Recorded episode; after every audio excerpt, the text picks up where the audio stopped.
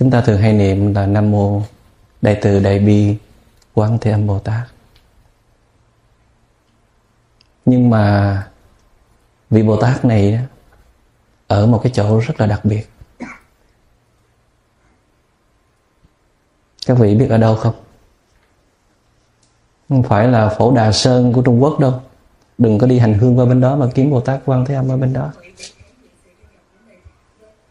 Bồ Tát Quan Thế Âm thật ra chính là cái chất liệu thương yêu không điều kiện ở trong sâu thẳm mỗi con người của chúng ta. Nghĩa là ai trong chúng ta cũng có một cái khả năng thương yêu người khác một cách không có điều kiện. Chúng ta bị trôi lăn trong cuộc sống nhiều năm quá. Xã hội, cuộc đời dạy cho chúng ta cái khả năng tranh chấp để sống còn. Và cố nhiên ở trong bản năng của mọi người nó có cái bản năng sinh tồn. Trong cái bản năng sinh tồn nó có cái bản năng hưởng thụ và bản năng tự vệ.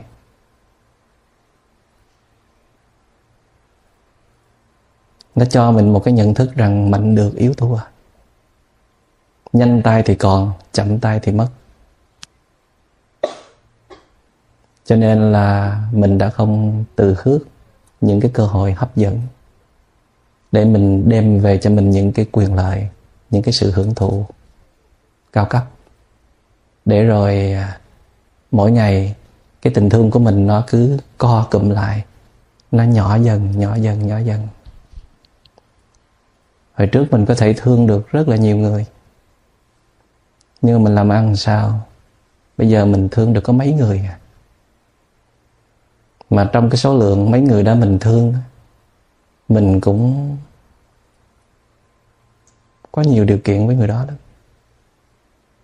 Phải như thế này, phải như thế kia thì mình mới thương. Còn nếu mà làm trật ý mình, nếu mà làm cho mình tổn thương thì mình không thể thương được.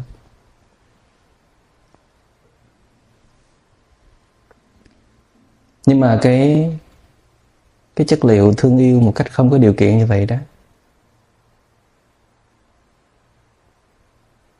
nó vẫn còn đó. Tuy nó không có cơ hội biểu hiện ra được, nó bị những cái tâm hành, những cái phiền não khác che lấp, nhưng mà nó vẫn còn đó. Một lúc nào đó chúng ta sẽ tiếp xúc nó trở lại được.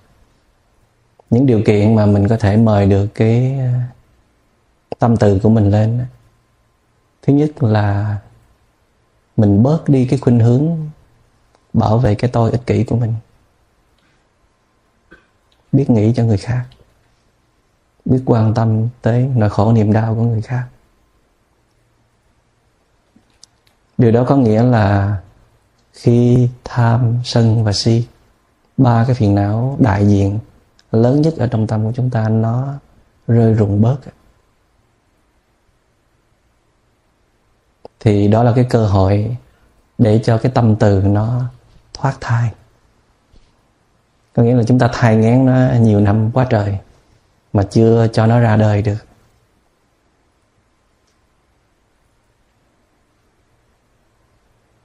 Cái nụ hoa này mình đã ấp ủ lâu rồi, nhưng mà chưa có một cái khí hậu đặc biệt, ánh nắng đặc biệt để cho cái hoa nó nở ra. Ở trong người mình có một cái đóa hoa từ bi, nhưng mà nó cứ ở cái dạng nụ thôi, chưa có thoát ra được như là một đóa hoa đủ hương đủ sắc. Mà muốn cho những cái tâm tham cầu và cái tâm chống đối trong con người của mình nó rơi rụng xuống được, thì mình phải có một cái nhận thức đúng đắn, một cái right view, một cái chánh kiến. Chánh kiến như thế nào? Là những cái điều kiện hạnh phúc nó ở trong chính con người của mình, chứ không phải ở bên ngoài. Và những cái khổ đau cũng vậy. Những cái khổ đau nó cũng ở trong chính mình, chứ không phải ở bên ngoài.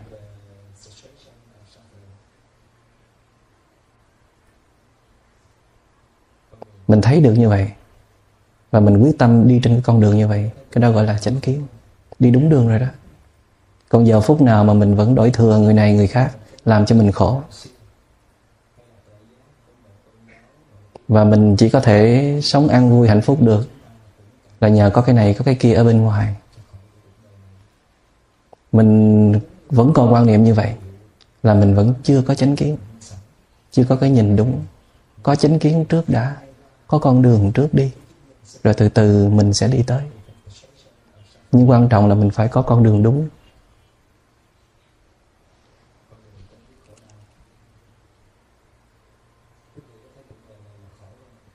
Và cái điều kiện để cho mình có thể có một cái chánh kiến, một cái nhìn chuẩn xác, một cái nhìn đúng đắn. Đúng đắn với cái gì? Nó hòa điệu được với sự vận hành của vũ trụ, của trời đất. Rằng mình không phải là một cái tôi biệt lập. Mình không phải là nhân vật quan trọng nhất ở trên đời. Mình không phải là trung tâm của vũ trụ. Mình không phải là một cái chỗ để quy tụ tất cả những điều kiện thuận lợi.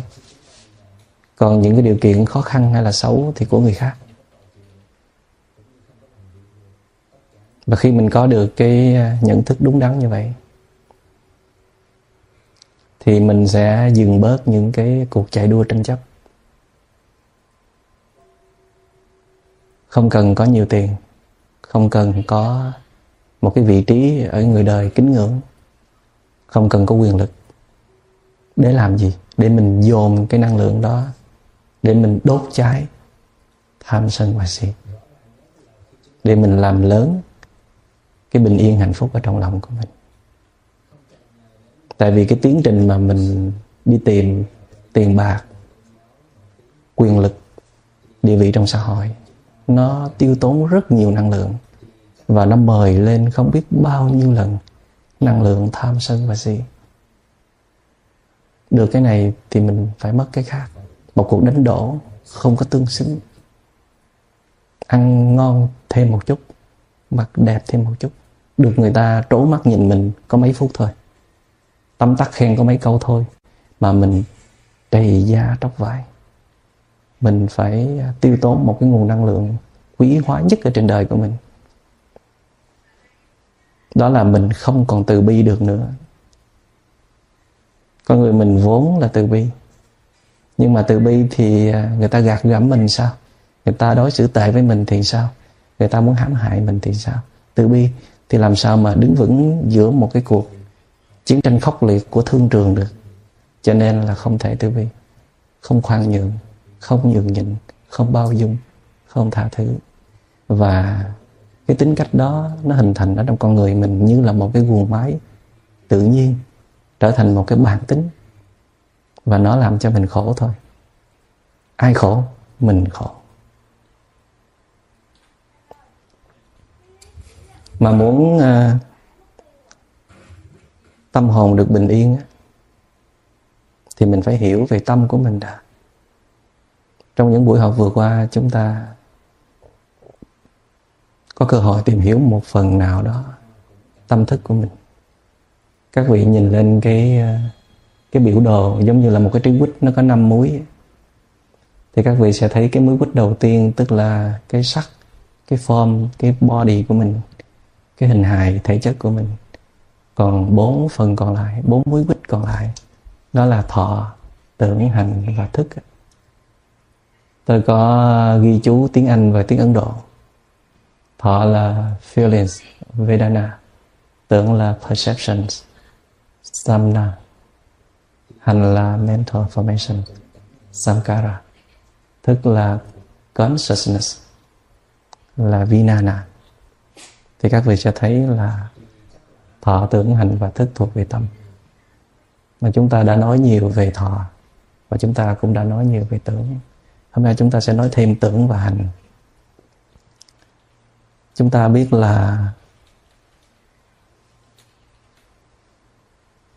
khi mà mắt, tai, mũi, lưỡi, thân, ý, sáu căn của chúng ta nó tiếp xúc với tất cả những cảnh vật bên ngoài, những đối tượng, những vấn đề, những sự kiện, thì nó sẽ lưu trữ lại Tất cả những cái dự kiện đó ở trong cái phần thứ năm, phần thức.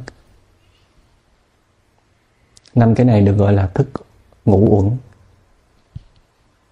The Five Cumulations, Banka Skanda. Nó lưu trữ. Trong cái phần thức đó nó có hai phần. Nó có một cái phần gọi là cái store, consciousness, tức là cái kho chứa những dữ liệu. Các vị đọc sách, các vị xem phim, các vị tiếp xúc với mọi người, các vị thu thập được tất cả những cái, cái kiến thức của người khác. Nó sẽ lưu trữ ở trong cái phần kho chứa của tâm thức, còn gọi là tàng thức hay là tiềm thức.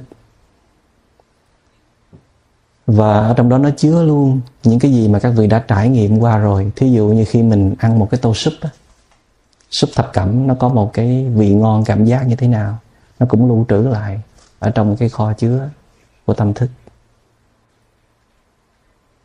Thì uh, khi mà những cái dữ liệu nó cất vô kho đó, nó giữ ở trong đó. Và khi chúng ta tiếp xúc với một cái đối tượng nào ở trong thực tại, thí dụ hôm nay mình có một thiền sinh mới đến lớp của mình, thì mình thấy cái dáng người này giống giống một cái người nào đó mình đã từng gặp, đã từng tiếp xúc rồi. Có một cái Có một cái sống mũi, có một cái đôi mắt, có một cái nụ cười, có một cái giọng nói, có một cái dáng đi rất là giống mà cái người này ngày xưa đã làm khổ mình dữ lắm nè. Cho nên là mình nhìn cái người mới trong thực tại bằng cái kinh nghiệm cũ.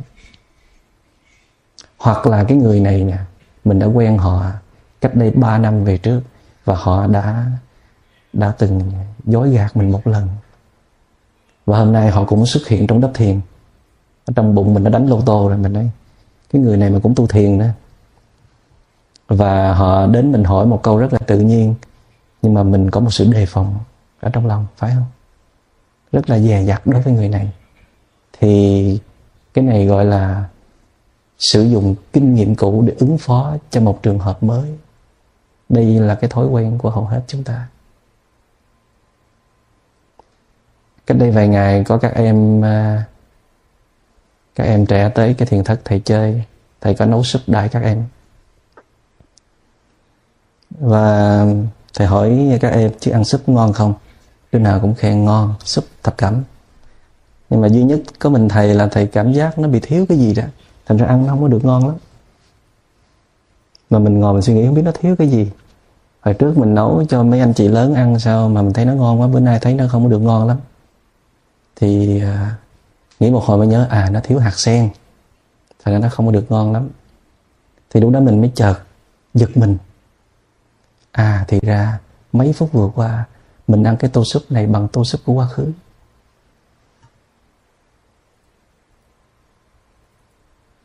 Ăn bằng cái kinh nghiệm cũ chứ không có tiếp xúc với cái tô súp trong cái hiện tại. Có sự so sánh, có sự phân biệt. Cái đem cái tô súp của quá khứ để mà cạnh tranh với cái tô súp trong cái hiện tại, thành ra đánh mất đi cái sự thật về cái tô súp của hiện tại, thành ăn không có ngon được. Thì nhờ chánh niệm nó phát hiện giúp cho mình, nó khiến cho mình thấy được cái sự vận hành của tâm thức của mình. Nhiều khi mình buông ra một cái câu nhận xét, một cái lời phát biểu, nó có chứa cái sự u mê ở trong đó mà mình không có biết. Gọi là vô minh nó vận hành.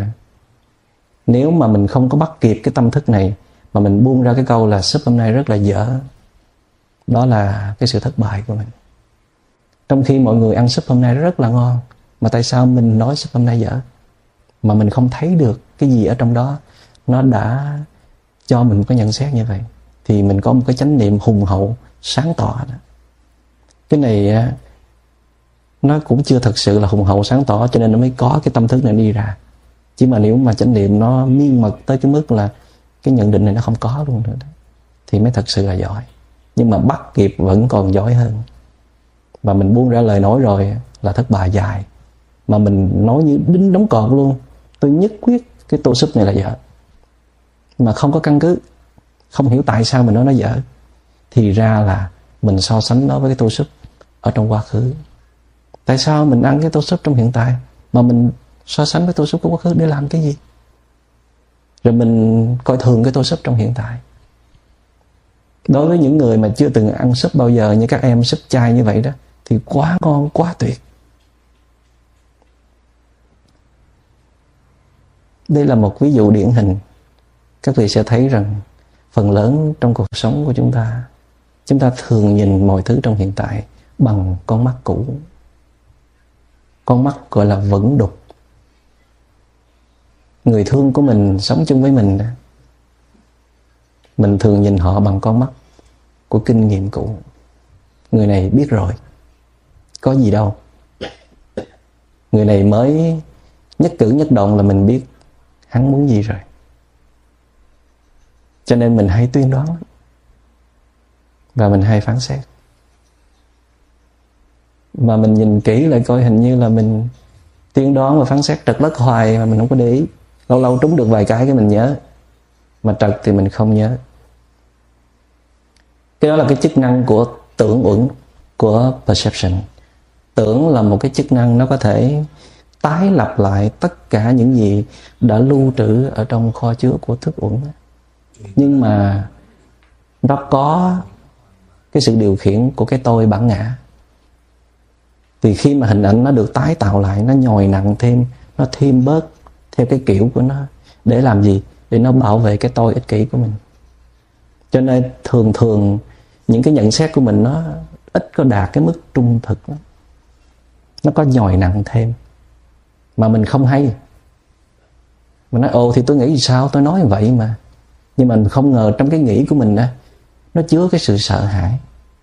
Thí dụ, sợ hãi là một thứ thuộc về hành uẩn, mental formation, tâm sợ hãi.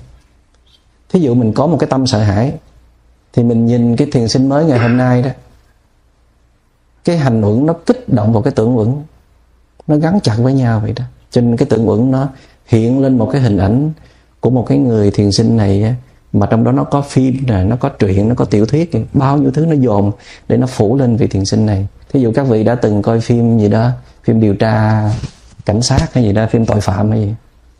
Bây giờ mình nhìn vị thiền sinh mới này, mà không ngờ nó lấy ở đâu trong cái tàng thức mình á, mình cất đâu trong nó móc ra, rồi nó cộng thêm những cái sự sợ hãi của mình để nó họa vẽ lên một cái hình ảnh rất là sợ hãi về vị thiền sinh này. Mà tội nghiệp người ta chưa? Người ta trong cái giây phút này đây, người ta rất là tinh khôi, rất là trong sáng. Người ta không có một chút vẩn đục, không có ý niệm gì hãm hại mình trong giờ phút này cả. Nhưng mà vì cái tâm sợ hãi, tức là cái hành uẩn, nó khống chế, thành ra làm cho tưởng uẩn nó vẽ vời ra một cái viễn cảnh rất là đáng sợ. Vậy thì cái sự làm việc rất là miên mật, rất là chặt chẽ giữa hành uẩn và tưởng uẩn, các vị phải coi chừng. Những cái suy tư của mình coi chừng bị phiền não nó thúc đẩy. Phiền não là nó nằm ở trong hành uẩn, trong cái mental formation. Nhiều khi mình bị một cái tâm giận hờn của mình. Giận hờn là hành uẩn đúng không? Có một cái cơn giận nó le lối, nó đang đốt cháy trong đó. Nó khiến cho mình có một cái nhìn sai lệch về người kia. Nhìn sai lệch là tưởng uẩn đúng không? Khi mình giận rồi đó, người ta phát biểu câu này, mình nghe không có lọt lỗ tai, mình thấy trật lất hết trơn, vô nghĩa. Đó là do cái cảm xúc giận hờn đó, nó bao phủ và nó kích động vào cái tưởng uẩn, làm cho cái tưởng uẩn nó nó nhận lệch thông tin. Cho nên các vị phải hết sức cẩn thận khi mình mở ra một cái lời nói, một hành động, kể cả cái suy tư của mình, phải chín chắn lắm mới được. Và phải luôn luôn tự hỏi cái nhận thức này nó có bị phiền não khống chế hay không, tức là có bị hành uẩn hợp tác hay không. Mà nếu mình bị hành uẩn, tức là những cái hành uẩn thì trong đó nó có những cái à, tâm hành tốt và những cái tâm hành xấu. Mà nếu bị những cái tâm hành xấu nó khống chế đó, thì chắc chắn những cái nhận xét của mình nó bị sai lệch. Mà cái danh từ chuyên môn được gọi là tri giác sai lầm, wrong perceptions. Mà hình như là mình chưa có hiểu mấy về mình. Nhiều khi mình tưởng mình rất là giỏi, mà mình cũng đâu có giỏi gì lắm đâu. Nhiều khi mình tưởng mình có thể thiền định, định tâm có thể nửa giờ, mà thực tế mình đâu có làm được điều đó đâu.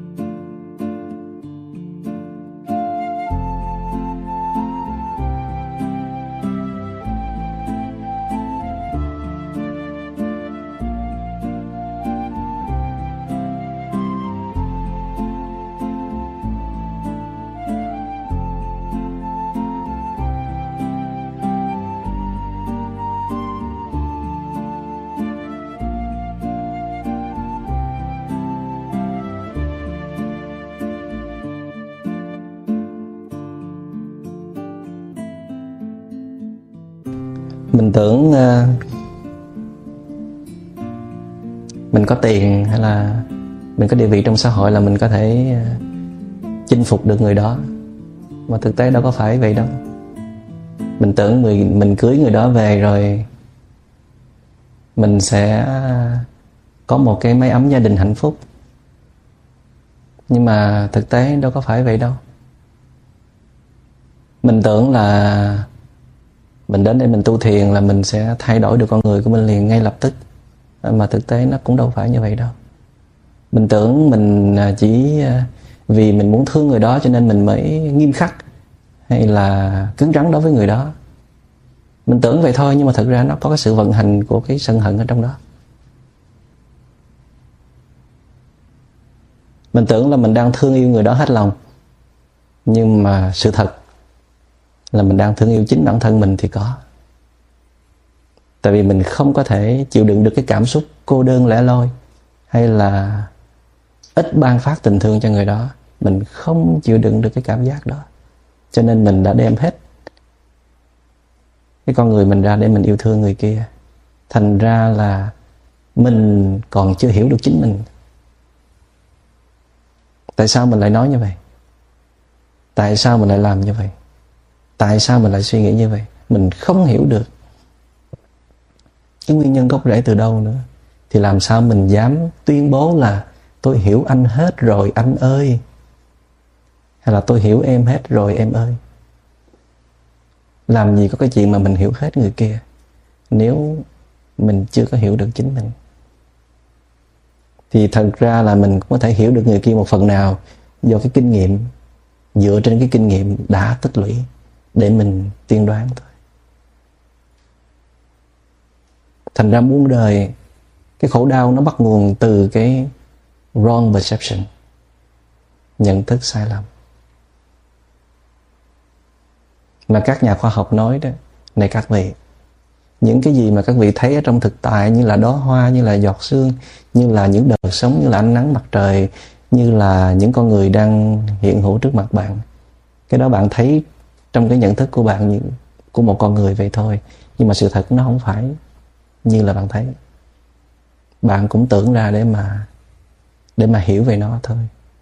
Thực tại là một cái gì đó mà một con người còn những cái phiền não tham sân và si không có thấy được. Tham sân và si, những cái phiền não nó che khuất đi cái nhận thức chân thật về cái đối tượng nào đó. Các vị nghiệm thì các vị sẽ thấy. Lúc mà các vị giận lên rồi, gọi là giận thì mất khôn, phải không? Có nghĩa là thấy không còn sáng suốt nữa. Khi mà mình bị những cái phiền não ở trong hành uẩn mà nó thao túng, thì cái tưởng uẩn mình nó vẽ đã luôn như là một tài họa sĩ tài ba vậy đó. Nhìn cái gì nó cũng Cũng phóng đại, khác với sự thật gấp trăm ngàn lần. Thì đó, các vị mà khi yêu đó, yêu là một phần của Của tâm, yêu là hành uẩn, phải không?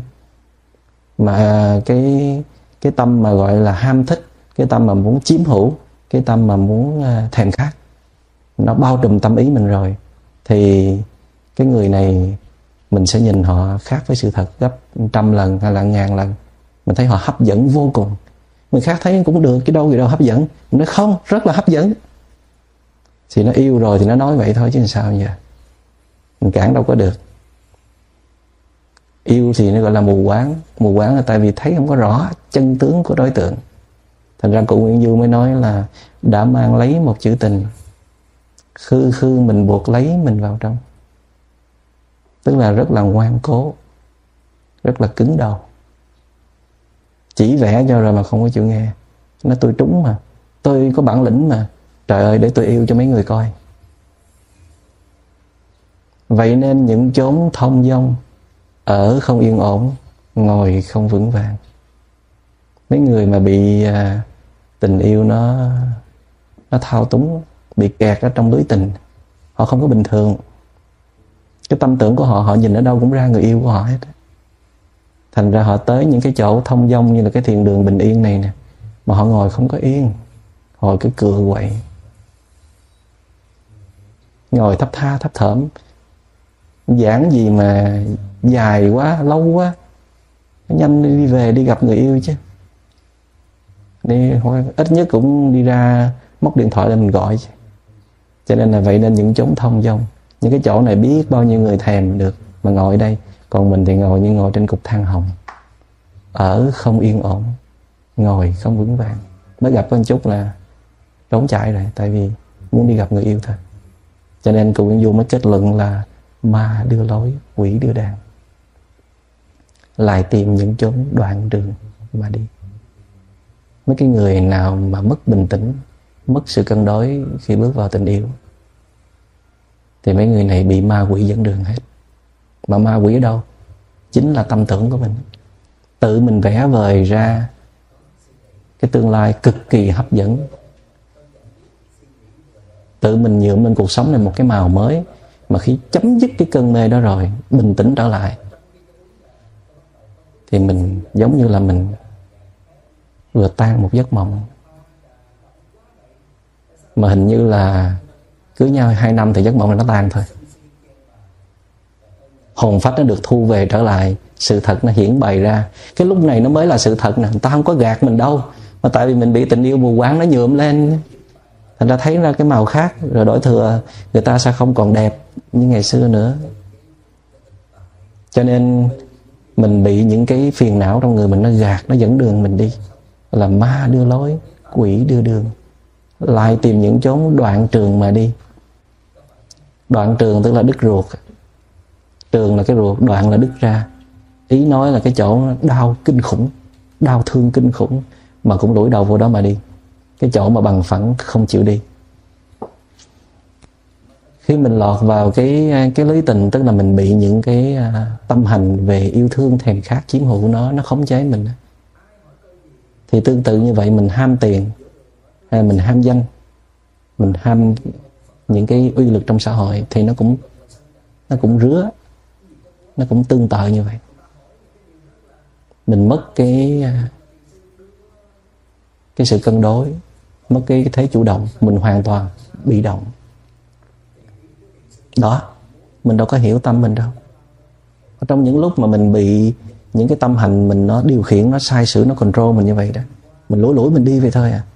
Đi như là một kẻ mộng du, sleepwalking. Các vị biết những kẻ mộng du không? Nửa đêm đang ngủ bật dậy cái đi, tự nhiên cái đi một hơi vậy đó. Đi ra đường đi một hơi, hay là họ đi làm một chuyện, làm việc gì một cách rất là vô thức, mở tủ lạnh đứng đó nhìn vậy thôi à. À, tới cái, cái, cái giường của mình đứng nhìn mình trăn trối vậy đó. Hoặc nhiều khi họ đi lên tường đó, mà nếu mà mình không có kéo họ lại là họ đi luôn đó. Nhiều khi mình bị một cái cái tâm tham của mình, cái tâm thèm khát, cái tâm mong cầu, cái tâm ganh tị, cái tâm giận tức nó khống chế mình. Mình có những cái hành xử mà mình hoàn toàn không biết gì cả. Có những cái lời nói, có những hành động ngoài cái sự kiểm soát của mình luôn. Mà mình cứ đổ thừa hoàn cảnh, đổ thừa người khác, luôn luôn là như vậy. Tại người này, tại hoàn cảnh kia, cho nên mình mới như vậy. Cho nên cái hiểu về chính bản thân mình, hiểu về tâm của mình Đó là trách nhiệm của mỗi người. Mình muốn yêu thương người nào thì mình phải hiểu mình trước, để mình lựa cái đối tượng thương yêu như thế nào để mình đủ sức gánh vác. Chứ không phải là mình nghĩ là mình có thể yêu thương được tất cả mọi người. Đúng là trong cái bản chất là mình có thể yêu thương tất cả mọi người, nhưng mà ngay giờ phút này nè, mình làm ăn sao cái tâm thức mình nó te tua tơi tả như vậy, mà mình dám tuyên bố toàn là những người thứ dữ không à. Ai muốn yêu thương tới đây tôi yêu thương cho. Nhưng mà trên thực tế thì sao? Khổ dài dài hết. Đó là do mình ít có cơ hội để mà nhìn thẳng vào tâm của mình. Có nhiều người rất là tội nghiệp. Tôi thấy có nhiều người ở bên Mỹ này, ngày khi chạy bộ đó, họ không có không, không có dám chạy một mình. Họ phải dắt con chó theo để họ chạy. Hoặc là họ đeo cái earphone lên đi nghe nhạc. Tôi lấy làm lạ, có nhiều người tôi chạy trên đường gặp họ nhiều lần, nhưng mà chưa bao giờ tôi thấy họ không có đeo cái, cái máy nghe nhạc trên tay hết. Có thể người này nghiện nhạc, nhưng mà tôi đoán cái sự nghiện nhạc này nó thấp hơn là là cái sự cô đơn lạc lõng trong lòng, sợ đối diện với chính mình, cho nên phải tìm một cái gì đó lắp vào để quên đi, không cần biết cái gì ở trong tâm mình, chỉ nghe nhạc mà thôi. Nhiều khi có những cái sự thật rất là đau đớn, rất là phũ phàng, mình không có dám đối diện, cho nên mình muốn ru ngủ những cái phiền não đó. Ủa tại sao mình là một cái thực tại sinh động màu nhiệm mà mình ra giữa ngoài trời, nắng trời, gió mát lạnh, một rừng thu, một cái hoa cỏ bên đường thơm phức, tại sao mà mình không có thừa hưởng cái tặng phẩm đó, mà mình phải giam mình vào một cái không gian nhỏ hẹp chỉ có những cái tiếng nhạc rầm rầm rầm rầm ở trong đó. Mình không có muốn tiếp xúc với thiên nhiên, mình rất là sợ thiên nhiên. Tôi nghe thiền vị kể, thiền vị có người bạn, cô ta không có dám ở nhà một mình, cho nên khi ở nhà một mình cô hay mở tivi lên mà không có xem, lúi húi đâu trong bếp hay là ở trong nhà tắm á, nhưng mà cái tivi đó vẫn mở, phải có cái tiếng động thì mới yên tâm. Các vị có ai bị vô cái trường hợp này không? Mà nếu mình có bị cái này rồi, đó là một cái bước trượt tâm lý rất là lớn rồi đó, phải cứu chữa gấp. Có nghĩa là rất là yếu lòng, rất là lạc lõng, rất là trống trải, không có một cái bản lĩnh để đối diện với với những cái phiền não đang có trong lòng của mình. Cố nhiên là khi mình đối diện với nó, nó đáng sợ lắm, nó làm cho mình đau lên, chảy nước mắt. Nhưng mà trong cái tuệ giác của đạo Phật thì Đức Phật chỉ cho mình cái cách để mà nhìn nó và tìm hiểu nó và bứng nó ra khỏi con người của mình, chứ không có không có ru ngủ nó, hay là kìm hãm nó, hay là đè nén nó, để rồi quên đi cái thực tại. Có một cái thực tại, có một cái sự thật nó đang xảy ra ở trong tâm mình như vậy đó, nó đang gặm nhấm, nó đang đục khoét, nó đang control mình đó, mình có biết hay không? Tất cả những hành vi cử chỉ trong đời sống của mình bị cái sự điều khiển của nó đó. Gọi là chặn là phải chặn đằng gốc, chứ đừng có chặn đằng ngọn. Mình phải tập lắng nghe chính mình. Bồ Tát Quan Thế Âm là một Bồ Tát nổi danh là Bồ Tát lắng nghe. Chữ Quan Thế Âm tức là lắng nghe những cái tiếng kêu thương của cuộc đời. Quán tức là nghe, nhưng mà không phải nghe bằng lỗ tai, mà nghe bằng tâm. Thế tức là người đời, âm là cái tiếng kêu cứu, cái âm thanh của cuộc đời. Trước khi muốn nghe được cái tiếng kêu thương của những người thân sống chung quanh mình, mình phải nghe được chính tiếng lòng của mình. Cái bước căn bản quan trọng nhất của nhà thiền mà bạn phải có, bạn mới có thể tiến xa được. mà nó cũng không phải của riêng nhà thiền, của công trình chuyển hóa phiền não. Cái bước căn bản đầu tiên nhất là bạn phải chân thật với chính mình. Bạn không cần phải đối phó, bạn không cần phải trình diễn. Đối phó trình diễn mệt lắm rồi. Ở công ty, ở khách hàng, ở những người ngoài thì mình phải làm thôi, tại vì mình còn cần những cái điều kiện hưởng thụ trong cuộc sống.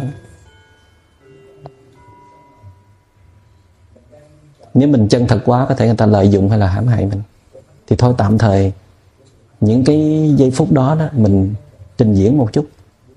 Tức là mình không có đạt tới cái trình độ như vậy, nhưng mà mình phải ráng gồng lên. Bữa nay mình không có hạnh phúc lắm, nhưng mình phải ráng nở nụ cười khi gặp khách hàng. Mình không phải là cái người tự do thông dong lắm, nhưng mà đến một cái đoàn thể thì mình cũng phải gồng lên để mình chứng tỏ mình tự do thông dong. Thì thôi, những cái màn đó nó có mấy tiếng thôi cũng không sao. Nhưng mà khi mình trở về với chính mình mà mình vẫn tiếp tục cái màn đó thì còn cái chỗ nào để mà tu hành nữa. Tu hành là gì? Là chuyển hóa, là thay đổi chính mình. Mà muốn thay đổi chính mình mà không biết cái gì để thay đổi thì làm sao thay đổi? Phải biết mình mang bệnh gì, mà cái bệnh này nó hình thành như thế nào. Phải phân tích được giữa hành uẩn và tưởng uẩn, cái gì nó đang nó đang thúc đẩy, nó đang gặm nhấm, mà nó được lưu trữ ở trong thức uẩn từ trong quá khứ như thế nào. Mình phải phân tích cho ra. Mà mình chân thật với chính mình, có nghĩa là lúc đó mình thấy cái tâm thức mình như thế nào thì mình phải ghi nhận như thế ấy. Thì đây là cái tiến trình để mà chúng ta chuyển hóa một cái tâm thức như sau. Bước thứ nhất là mình phải có một cái chánh niệm tương đối ổn, một cái năng lực của cái sự chú ý và quan sát, một cái định lực, một cái niệm lực khá khá. Tức là mình bớt suy nghĩ vẩn vơ, bớt lao sao.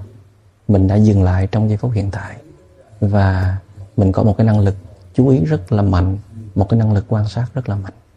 Trước hết mình phải có một cái khả năng đó. Cái bước thứ hai là mình nhìn vào trong cái tâm thức của mình. Thí dụ như có một cái một cái tâm hành giận hờn nó đang biểu hiện ở trong tâm thức của mình, hay là mình đang có một cái thái độ thành kiến đối với cái người thiện sinh mới tới, nó đang hiện lên trong tâm mình, thì giờ mình ứng xử như sao? Thì khi mình nhìn vô cái tâm thức của mình, mà cái cụm từ gọi là nhìn vô tâm thức của mình, đó là một cái bước tiến rất là quan trọng rồi đó. Tại vì nó có một cái khoảng cách rất là lớn giữa với thái độ nhìn vô đối tượng bên ngoài và nhìn vô tâm mình. Khoảng cách nó lớn lắm. Các vị tu làm sao mà thu cái khoảng cách đó lại, để hễ mọi cái tình huống xảy ra là mình phải nhìn vô chính mình trước. Tiên trách kỹ, hậu trách nhân, phải không? Phải nhìn về chính mình trước, rồi hãy nhìn đối tượng sau. Bây giờ một thiền sinh chọn cái theme, cái đề mục chính là cái tâm thức của mình. Bây giờ tâm thức mình ưu tiên hàng đầu.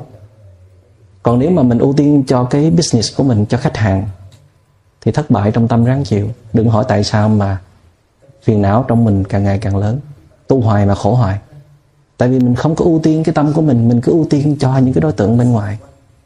Và nếu là một thiền sinh, trong trường hợp này tâm là ưu tiên hàng đầu, chứ không phải là hơi thở nữa, bỏ hơi thở qua một bên. Chỉ trừ trường hợp là cái định, cái định, cái niệm của mình nó lỏng lẻo quá, cái định lực của mình nó lỏng lẻo quá, thì mình phải dùng cái hơi thở để mình định tâm khoảng chừng năm mười phút, rồi mình để hơi thở qua một bên. Bây giờ cái đề mục chính không phải là hơi thở nữa, mà là tâm của mình. Mình học bốn lĩnh vực quán niệm, the four foundation of mindfulness, nhưng mà cái lĩnh vực quan trọng nhất đó chính là tâm. Tâm nó chi phối toàn bộ tất cả mọi hoạt động của mình trong đời sống, quyết định cho hạnh phúc và khổ đau. Thành ra phải ưu tiên nó. Vậy thì khi mình nhìn vào tâm của mình, mình phải biết tâm mình nó là cái gì thì mình mới nhìn được. Mình phải biết tưởng uẩn, phải biết hành uẩn, phải biết về thức uẩn để phân loại được nó. Thì mình thấy những cái gì ở trong tâm này mình có thể gọi được cái tên của nó. Đây là cái sự vận hành của hành uẩn, thí dụ như là một cơn giận. Mà cái cơn giận này nó có thể là nó do một cái sự nhận xét sai lầm, một cái tri giác sai lầm nào đó, sự vận hành của tưởng uẩn chẳng hạn. Và có thể là mình đã lấy một số dữ liệu không chính xác từ trong cái thức vững ra, mình phân tích được cái guồng máy của nó. Vậy thì khi mình nhìn vô, cái bước mà mình nhìn vô trong cái tâm mình, cái chỗ này rất là quan trọng nè. Mình phải chấp nhận mình đang có chứa chất một cái tâm hành nào ở trong đó, chứ đừng có đàn áp nó. Đây là cái chỗ rất là quan trọng. Có rất nhiều truyền thống người ta dạy mình khi mình nhìn vô nó là mình đàn áp nó.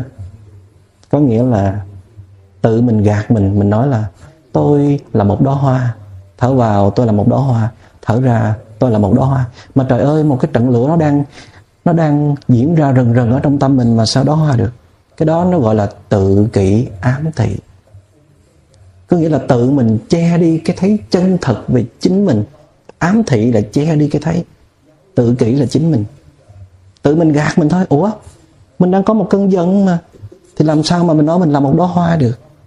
Thì thật ra cái ý của cái người này nó giống bên yoga đó, là ở trong con người mình nó cũng có cái chất của một đóa hoa, cái chất của một tươi mát, mà cái chất này nó gục ở đâu ở dưới rồi. Thí dụ như cái chất từ bi, mình nói là bị cơn giận nó bao phủ. Thì ở trong cái cái bối cảnh này, mình không thể nào mình kêu cái tâm tự mình lên để mà nó nó hạ cái cơn giận xuống, hay là mình kêu cái chất liệu tươi mát mình lên để mình hạ cái cơn giận xuống được. Không thể làm như vậy được. Miễn cưỡng vô ích. Cái đó là mình tự đàn áp chính mình thêm nữa. Nó đã có một cái thứ bệnh rồi là cơn giận, bây giờ thêm một cái thứ bệnh nữa là đàn áp. Mời một cái tâm hành tốt để mà đàn áp một cái tâm hành xấu. Đó là cái loại bệnh thứ hai. Cho nên các vị thiền sư mới nói là đoạn trừ phiền não tùng căn bệnh, xu hướng chân như tổng thị tà. Có nghĩa là phiền não mà càng cố gắng đàn áp nó thì bệnh chồng thêm bệnh. Càng quyết định để mà nhập niết bàn, để mà đạt tới cái sự tịnh độ, thì đó là cái, cái hướng đi của những người tà đạo. Càng muốn nó là càng đánh mất nó. Cho nên một thiền sinh, cái thái độ rất là quan trọng khi mình đối xử với phiền não của mình. Đầu tiên, như tôi đã nói là mình cần có một cái khả năng để mà quan sát. Cái bước thứ hai là mình phải chấp nhận mình đang có cái tâm hành đó. Trung thực với chính mình. Cái đạo đức hay là cái chân lý rất là tuyệt vời. Nhưng mà trong cái giờ phút này có một bãi chiến trường nó đang hiện ra trong tâm mình. Làm sao mà mình mình đưa cái, cái level đang có của mình lên bằng với cái chân lý chứ. Từ bi là một cái vị trí rất là cao. Mà trong lúc này mình đang ích kỷ hẹp hòi, làm sao mình nói tôi muốn từ bi ngay lúc này, mình ra lệnh đó.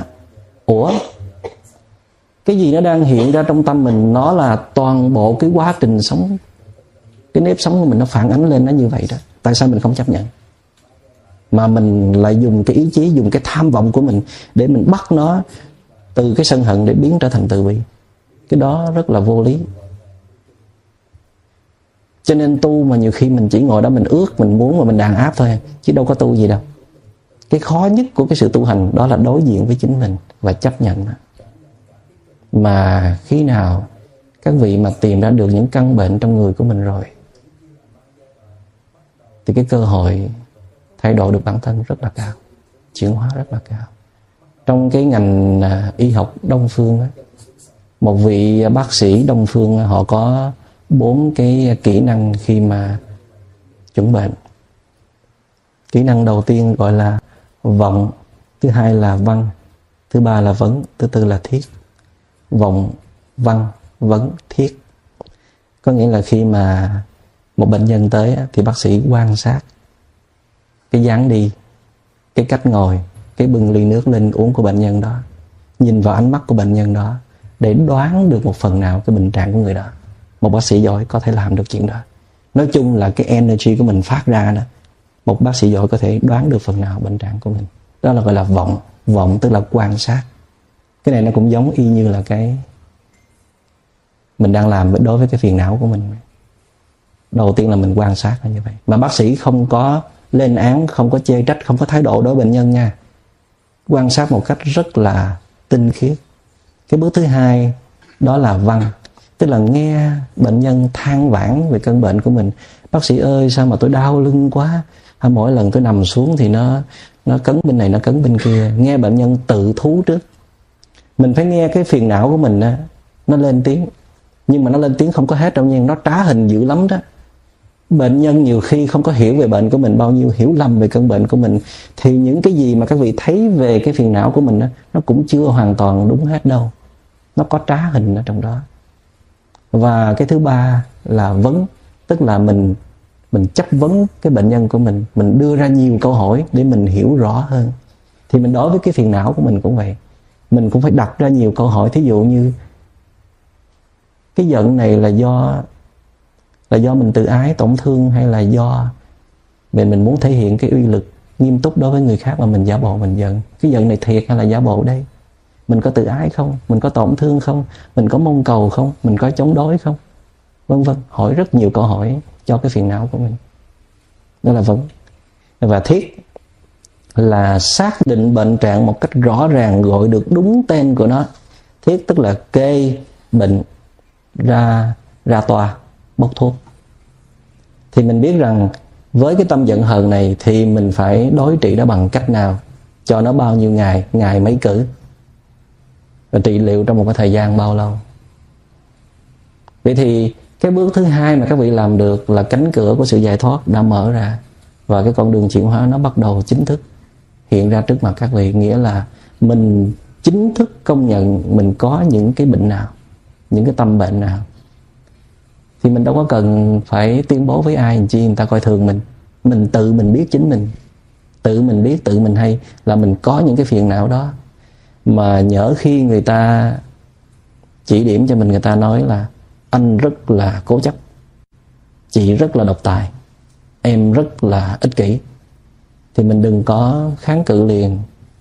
Mình nghe rồi mình, mình bắt đầu mình đi tìm hiểu coi là mình có những cái bệnh đó hay không. Nhưng mà thói quen của mình là kháng cự trước đã. Tại vì nếu mà mình chấp nhận mình có cái bệnh đó thì mình đâu có gì hay ho nữa, mình đâu còn là chính mình nữa. Nhưng mà đâu phải vậy đâu. Nếu mình thật sự muốn gọi là bảo vệ cái tôi của mình thì mình nên đặt cái tôi mình vào cái chỗ như thế này, là một người mà có thể hiểu được phiền não của mình, chấp nhận phiền não của mình là một người có giá trị. Cái tôi nếu đặt thì đặt như vậy đó. Nếu mà mình có một khả năng chấp nhận được những phiền não của mình thì đó mới thật là một cái, cái tôi đáng nể.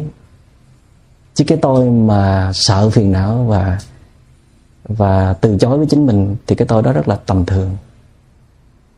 Nếu cần có một cái tôi thì cái tôi chấp nhận chính mình.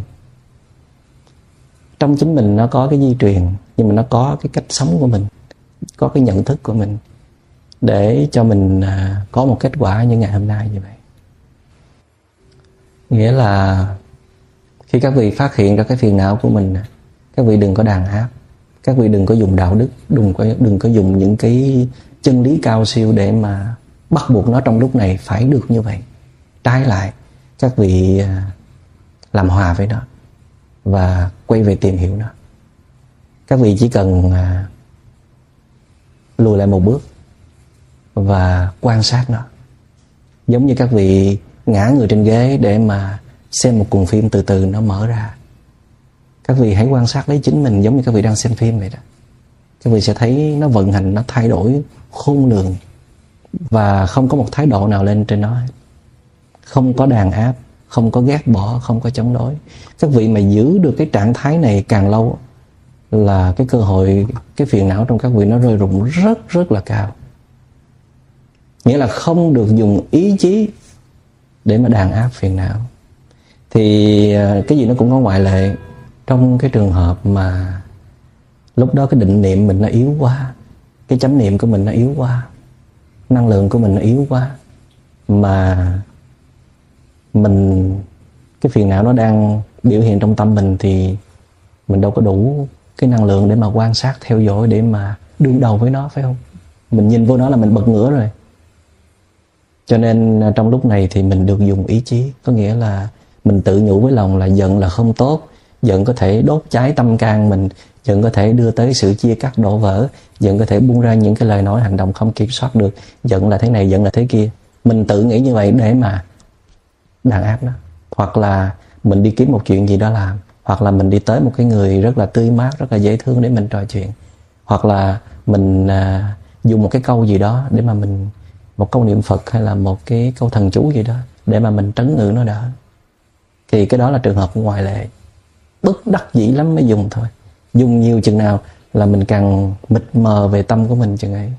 Và các vị cứ nhìn như vậy, nhìn thường xuyên, nhìn mỗi giờ, mỗi phút khi phát hiện ra, nhìn mỗi ngày, mỗi tuần, mỗi tháng, mỗi năm, thì thấy nào nó cũng bào mòn và rơi rụng. Các vị đừng có bao giờ có ý niệm rằng mỗi lần tôi nhìn nó thì nó phải rơi rụng. Đừng bao giờ có ý niệm đó. Tại vì nó là một cái gì đó được hình thành từ rất là lâu đời. Cái đó gọi là habit energy, tập khí. Bây giờ muốn thay đổi tập khí thì mình phải cho mình một cái tập khí mới. Đó là cái thói quen hay nhìn về phiền não của mình, nhìn một cách không thành kiến, thì nó mới đánh bật được cái thói quen cũ. Chứ không thể nào mà mình nhìn một hai lần mình nói thầy ơi con có nhìn rồi mà nó vẫn còn. Nhìn là nó phải còn thôi, mà nhìn lần thứ hai sẽ khác, lần thứ ba sẽ khác, lần thứ mười, lần thứ một trăm sẽ khác. Mỗi lần nhìn như vậy nó mang về cho mình một cái tuệ giác, một cái kinh nghiệm rất là quý báu đối với phiền não của chính mình. Thành ra chỉ có mình mới hiểu lấy mình mà thôi. Vậy thì cái trách nhiệm của các vị là phải mài dũa làm sao để mình có được cái định lực concentration energy và niệm lực mindfulness energy, để mà mỗi lần phiền não lên là mình tiếp chiêu với nó liền một cách rất là bảnh bao. Cái đó gọi là chiến thắng giặc lòng, chiến thắng chính mình. Khi mà các vị chiến thắng được chính mình rồi là không còn sợ bất cứ một đối tượng nào bên ngoài. Không có một đối thủ nào đáng gờm cả, đáng làm cho mình khổ cả. Đức Phật tuyên bố như thế này: tất cả mọi khổ đau đều do từ nơi tâm thức của con người mà ra. Bao nhiêu lầm lỡ cũng do tâm, do cái sự yếu đuối, do cái sự bạc nhược, do cái sự sợ hãi, do cái bản năng hưởng thụ, thích đi tìm cảm giác tốt và sợ những cảm giác xấu. Khi mà mình đối diện chính mình là cảm giác xấu dữ lắm luôn đó. Còn mà mình tìm một cái gì khác để mình trấn ngự thì nó khỏe hơn rất là nhiều. Những cái yếu đuối trong tâm đó mình phải mình phải thừa nhận. Cho nên là bao nhiêu cái lầm lỡ, bao nhiêu cái tội lỗi do cái, nếu mà do nó nhận thức sai lầm không á, tri giác sai lầm không thì cũng hơi oan. Mình tưởng quẩn thì đâu có làm được chuyện gì. Nó chỉ mới nhận thức và nó điều khiển và nó ra lệnh và nó nó tư duy lấy thôi. Cái mà hành động chính là hành uẩn, phải không? Nói chung là cả một cái hệ thống của nó, thọ tưởng hành thức, bốn thằng đó nó làm cho cuộc đời mình khổ. Thành ra mình không phải đi diệt nó mà đi tìm hiểu nó để đưa nó trở về cái sự vận hành đúng đắn nhất. Có nghĩa là mãi mãi chúng ta vẫn cần thọ tưởng hành và thức, nhưng mà cho nó vận hành làm sao để mà phiền não không sanh khởi nữa, mà chỉ có tình thương, chỉ có hiểu biết mà thôi. Thì khi mà mình lắng nghe được tiếng lòng của mình sâu sắc như vậy thì các vị không có sợ gì mà lắng nghe được người khác. Trong một cái liên hệ tình cảm mà muốn cho bền vững thì mình muốn thương yêu nhau một cách trọn vẹn thì mình phải hiểu nhau, phải không? Love phải có understanding. Mình nói vậy thôi chứ mình chưa có hiểu người kia bao nhiêu đâu. Mình cứ làm theo cái ý của mình thôi à. Mình dốc hết toàn bộ năng lực của mình ra, vắt kiệt năng lực để mà mình phục tùng cho người kia. Mình nói là tôi thương anh đâu có thiếu cái gì đâu mà anh còn đòi hỏi nữa. Nhưng mà hỏi ôi, những cái mà mình đưa cho người ta, người ta không có cần. Người ta cần những cái điều rất là nhỏ nhoi tầm thường khác. Thí dụ như một cái sự có mặt rất là bình yên của mình cả. Chứ mỗi lần mình ngồi xuống mình cứ phán xét, mình cứ phân tích tội của người ta, mà mình cho người ta thêm những cái điều kiện như là vật chất, như là quyền lực, người ta đâu có cần. Một cái nụ cười của mình thôi, một nụ cười hoan hỷ, một ánh mắt chia sẻ cảm thông có thể làm cho người ta hạnh phúc đến vô cùng. Hoặc là khi người ta có những cái lầm lỡ thì mình nhẹ nhàng nhắc nhở và bao dung tha thứ. Cái đó nó quý giá vô cùng mà. Mà mình không có hiểu người thương mình có những cái ước mơ thầm kín, có những cái hoài bão, có những cái ước vọng như thế nào. Mình cứ đem người đó về và mình hành xử theo cái kiểu của mình. Mà mình nói mình thương. Thương cái gì? Cái đó mình thương bản thân mình thì có. Có nghĩa là người này phải làm theo cái kiểu của mình thì mình mới thương. Không theo thì mình cho một chưởng liền. mà muốn hiểu á, thì mình phải có một cái một cái sự chú ý và quan sát cao độ nào đó, phải dành nhiều thời gian để mà quan sát đối tượng mình thì mình mới hiểu chứ, phải không? Phải có định, phải có niệm. Mà khi mình quan sát mà mình chưa có chắc ăn á, thì mình phải lắng nghe người kia nói. Lắng nghe nhau rất là quan trọng. Hình như từ lâu rồi mình đánh mất cái khả năng này. Cái chữ lắng nghe của tiếng Việt mình nó hay ghê lắm. Nó hay hơn cái tiếng Trung Hoa. Tiếng Trung Hoa gọi là đế thính. Cái chữ đế có nghĩa là hết lòng, thính là nghe.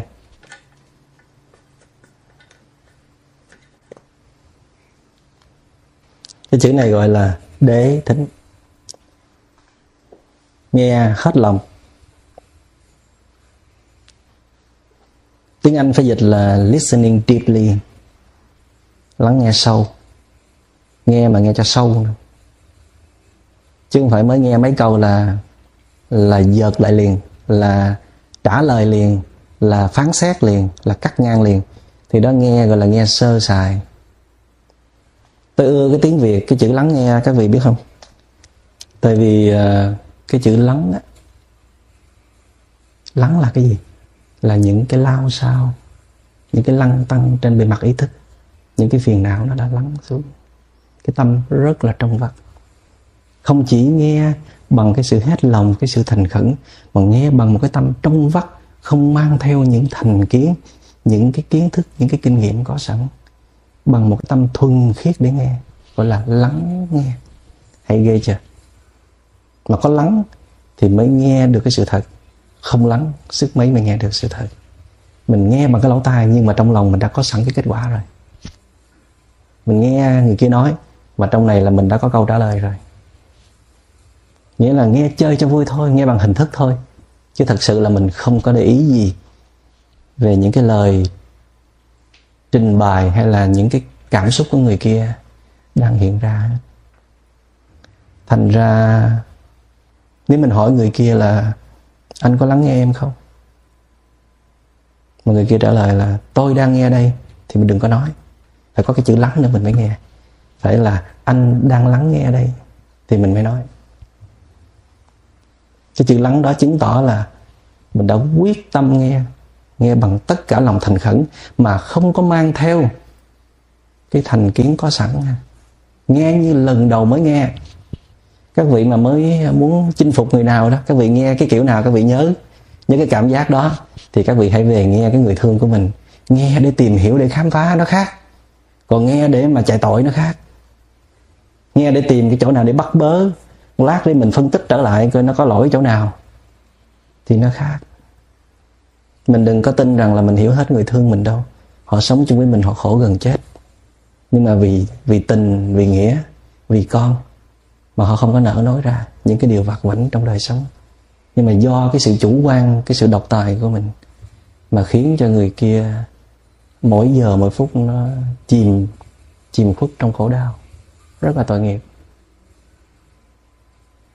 Từ đó về sống với mình, mình không biết đem lại cho người ta bao nhiêu cái hạnh phúc, mà làm cho người đó chết mòn trong cái khổ đau, vì cái khả năng lắng nghe của mình quá yếu kém. Họ mở miệng ra là mình cho rằng họ không có biết gì, họ nói sai hết rồi, cho nên người đó không có mở miệng nói được. Có những cái điều thầm kín sâu sắc á, mà mình phải đến bên người đó, mình xin người đó để mình muốn được nghe người đó, thì may ra họ mới nói.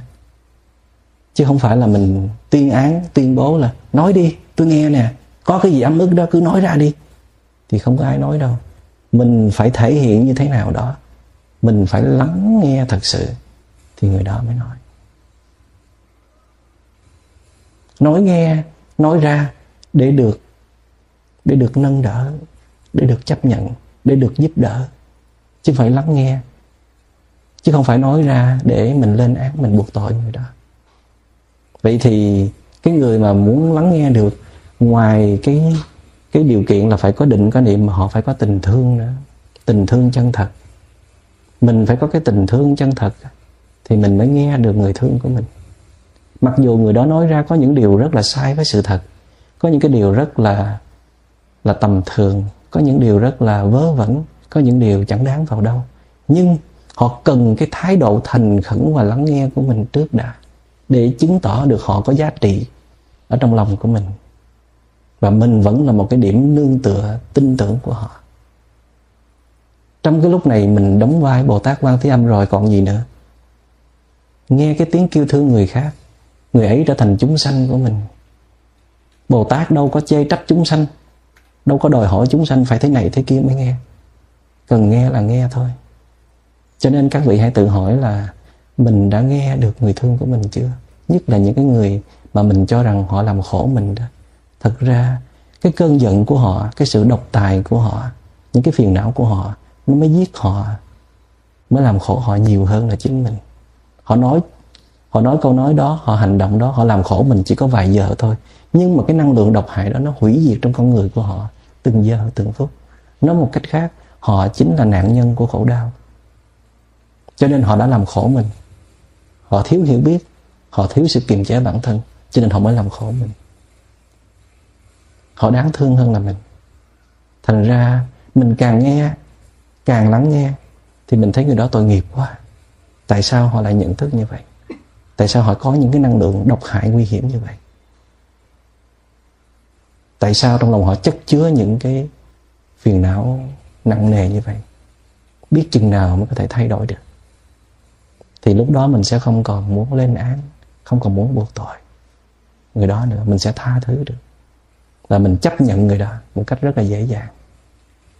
Khi mà mình chưa lắng nghe thì mình sẽ chưa thấu hiểu. Có lắng nghe thì mình mới thấu hiểu. Thì mình sẽ còn đòi hỏi, mình còn muốn người kia phải như thế này thế nọ, mình muốn lúc nào người đó cũng phải giỏi như mình hết. Nhưng mình không có hiểu rằng muốn giỏi được như mình phải có bao nhiêu điều kiện nữa mới có thể được. Giống như mình ngày xưa, trước khi mình giỏi thì mình phải cần bao nhiêu điều kiện mình mới giỏi được chứ.